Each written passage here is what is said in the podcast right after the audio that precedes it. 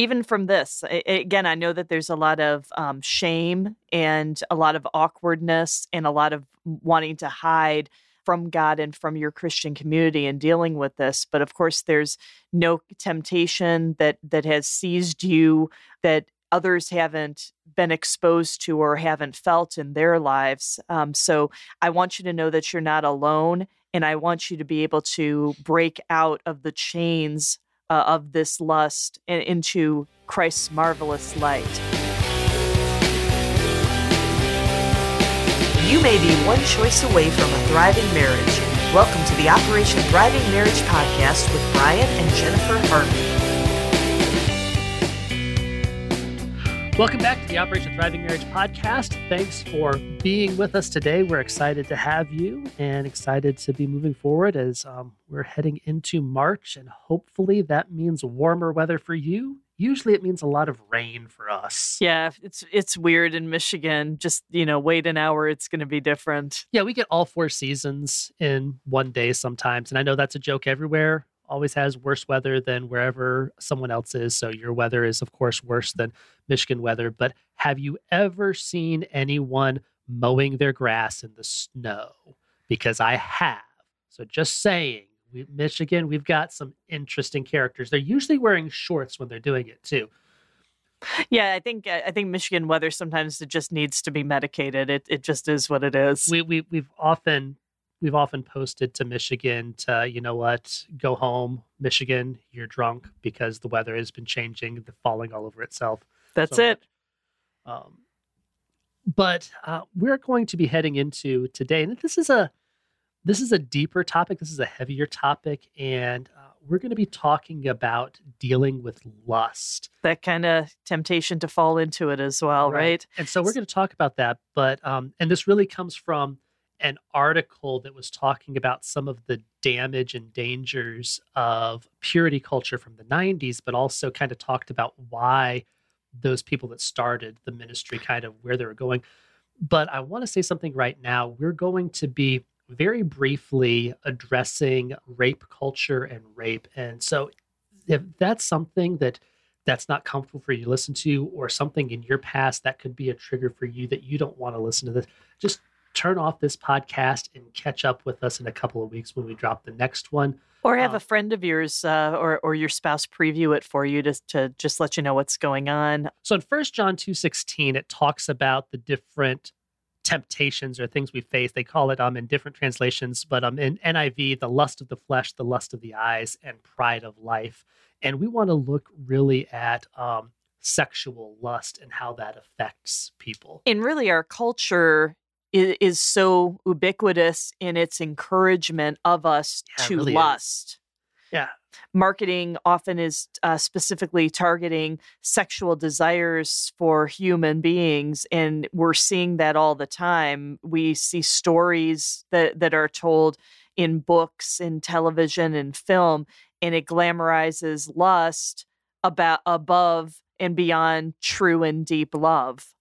And the narrative in our culture has become that lust is just unavoidable and even expected. It's kind of okay to be lusting. You can look, but you can't touch. Yeah, that's a Poison song from the 80s. And a very popular song, and it's a common phrase like, hey, you know what? I'm married. I can look. As long as I don't touch, then I'm being faithful. And that's very contrary to what Jesus tells us in Scripture. At the end of the day, guys, lust is not okay. Matthew 5:27-30 puts it this way as Jesus is speaking. You have heard that it was said, do not commit adultery. But I say to you that whoever looks at a woman to desire her lustfully has already committed adultery with her in his heart. So if your right eye causes you to sin, tear it out and throw it away. It's better to lose one of your members than to have your whole body thrown into hell. And if your right hand causes you to sin, cut it off and throw it away. It's better to lose one of your members than to have your whole body go into hell. So clearly, Jesus is raising the stakes on here. The idea of you can look, but you can't touch is not legitimate according to Jesus. Jesus was very firm, very clear on that. But something else I want to address here, dismissing lust as normal encourages rape culture. Mm-hmm. So having a situation where it's okay to tell lewd and crude jokes, have pornographic pictures and calendars up around, is creating an environment where it is dehumanizing people. Lust ultimately dehumanizes. We deny the humanity of the people we lust after and view them as sex objects, not as humans. And it's important to remember, too, that sexual assault is not a women's issue. It's a human's issue. So I want to hit that really hard. And sweetheart, you're 100% right, but I want to say that with a guy's voice too, because that's really important. Gentlemen, we all have moms. We're married. We have wives. Many of us have daughters. Trying to say that the Me Too movement or dealing with sexual assault and all that stuff, that's a women's issue, takes it out of hands. No, it's a human issue, and we all need to deal with it. And I'm not talking about Republican, Democrat politics in the United States, or if you're listening in another country, I'm not talking about political parties. I'm talking about the fact that women should be protected, and lust encourages a culture that takes that protection away from them. That's exactly it, Brian. And again, I appreciate you jumping in and applaud you for saying so again in a man's voice, because again, this is a human issue. This is a humanity issue. And lust destroys marriages, and that is just so true. Yes. Anytime you're receiving sexual gratification outside of your marriage, even if it's just mentally, it's not only adultery as defined by Jesus, but it weakens the bond between you and your spouse. If you're getting that gratification from any place other than your spouse, then the sexual communication and the sexual relationship between you and spouse is damaged, and it's going to draw you further apart. Hebrews 13:4 says, marriage must be honored among all, and the marriage bed kept undefiled, for God will judge sexually immoral people and adulterers. Lust tears marriages apart. In lusting after your spouse in such a way as to treat them as a sex object will also wreck your marriage, because sex is about communicating love and intimacy. When you make sex just about sexual gratification, you've denied the humanity of your spouse. So it's the objectification of others outside of the marriage, and also the objectification of your spouse inside of marriage, whether they're both happening, or whether they're happening independently of each other. Those are lust issues that are ultimately going to destroy a marriage. Sexual arousal is not love. Now, in your marriage, we hope that you have healthy, strong sexual communication in your marriage that's connected to your love. But reading erotica, watching porn, lusting after someone, and that's leading to sexual arousal, that is not love.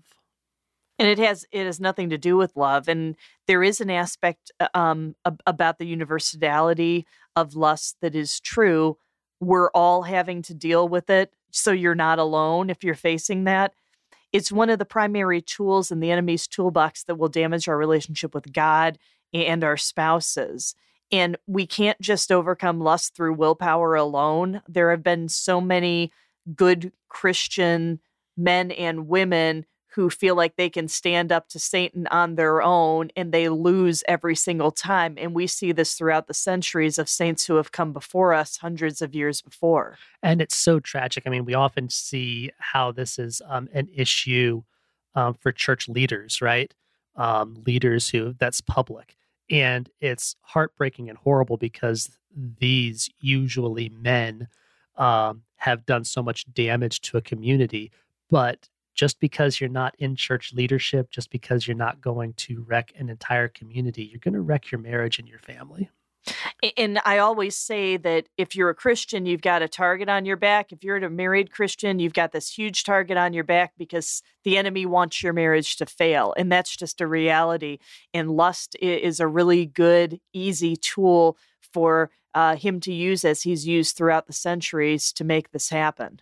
And so we can't overcome lust through willpower alone, but that doesn't mean we're destined to fall victim to lust. We are not destined to fall victim to lust. The power of God through the Holy Spirit will empower you to overcome lust in your life.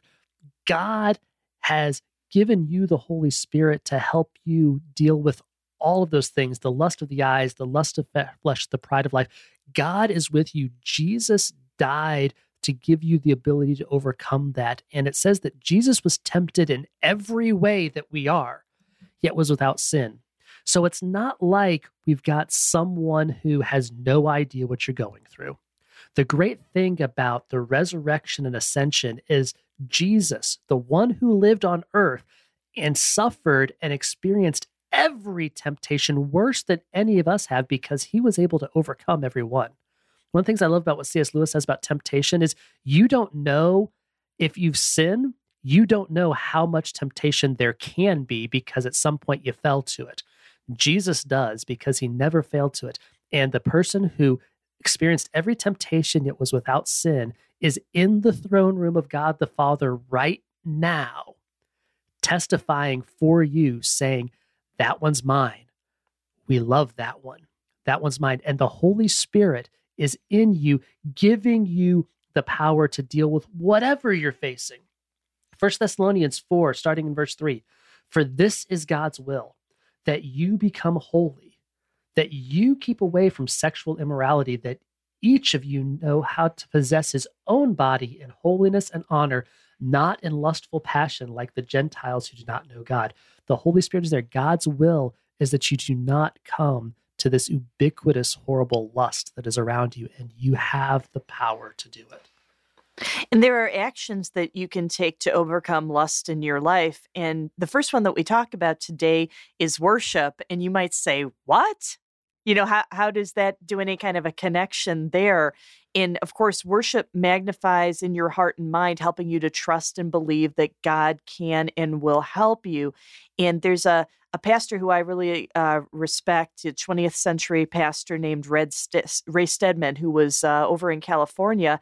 And he was saying that he believes that people who struggle with lust issues or going down that path into adultery, fornication, sexual sin, is that they're really, that's really pursuing a longing for God that is going into that kind of sexual morality and just channeled in a bad way. And the way that he put it was, it's that closeness and intimacy that we want to have with God. And of course, there's nothing sexual in that kind of a nature between God and us, but the idea of Christ talking about us being in him and him and us, abiding in him and he abiding in us, that closeness of relationship, people get their disordered desires in such a place where they're trying to pursue that kind of closeness, and they're exchanging that for these sinful things that have to do with lust and these kinds of sexual sin. So worship, when you make God bigger in your own eyes,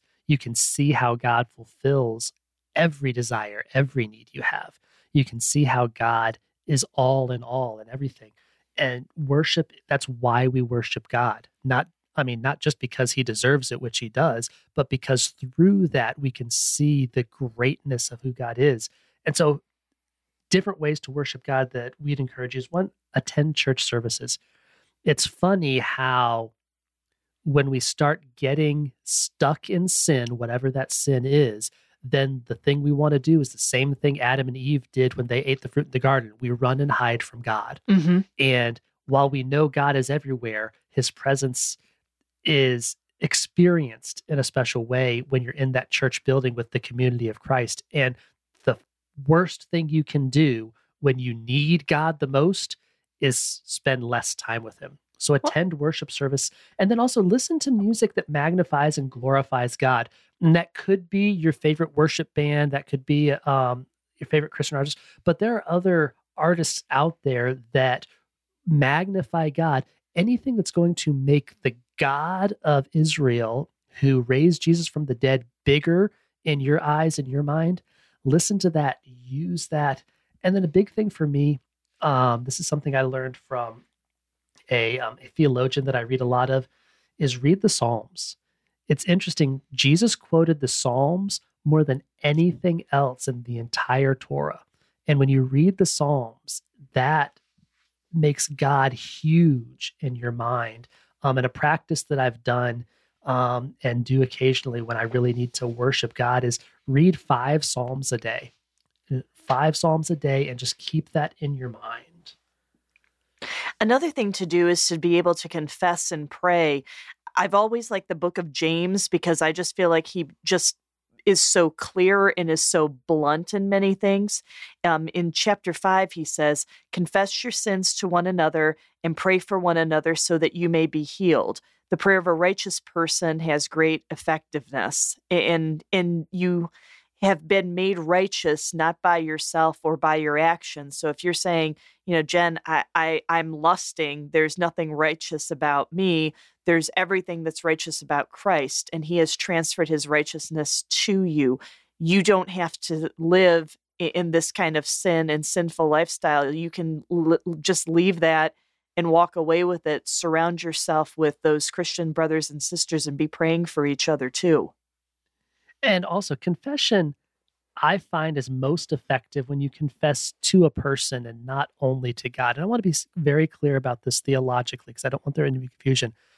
Confession of sin to God is all that is necessary to receive God's forgiveness. You don't need a person to do that. God does that regardless because that's between you and God. Your relationship with God is your relationship with God. However, when you confess your sin to a person, and I've experienced this in amazing ways in my life, it makes the situation more real for you. When you say the words out loud, you can no longer hide your sin from yourself. Because as I've said on this podcast before, I'm really good at lying to me. When you say those words out loud, you're telling the truth to someone else, and you're telling your truth to someone else. And the person hearing the confession can join you in prayer. When you have those godly friends and family members around you, they are also the righteous people that their prayers have great effectiveness. Even more special than that for me, and I believe will be for you, is the person, the hearing confession, can be the tangible conduit of God's love to you. You can feel God's love through them coming to you. And it is so powerful to hear someone say to you, God forgives you, because God does forgive you.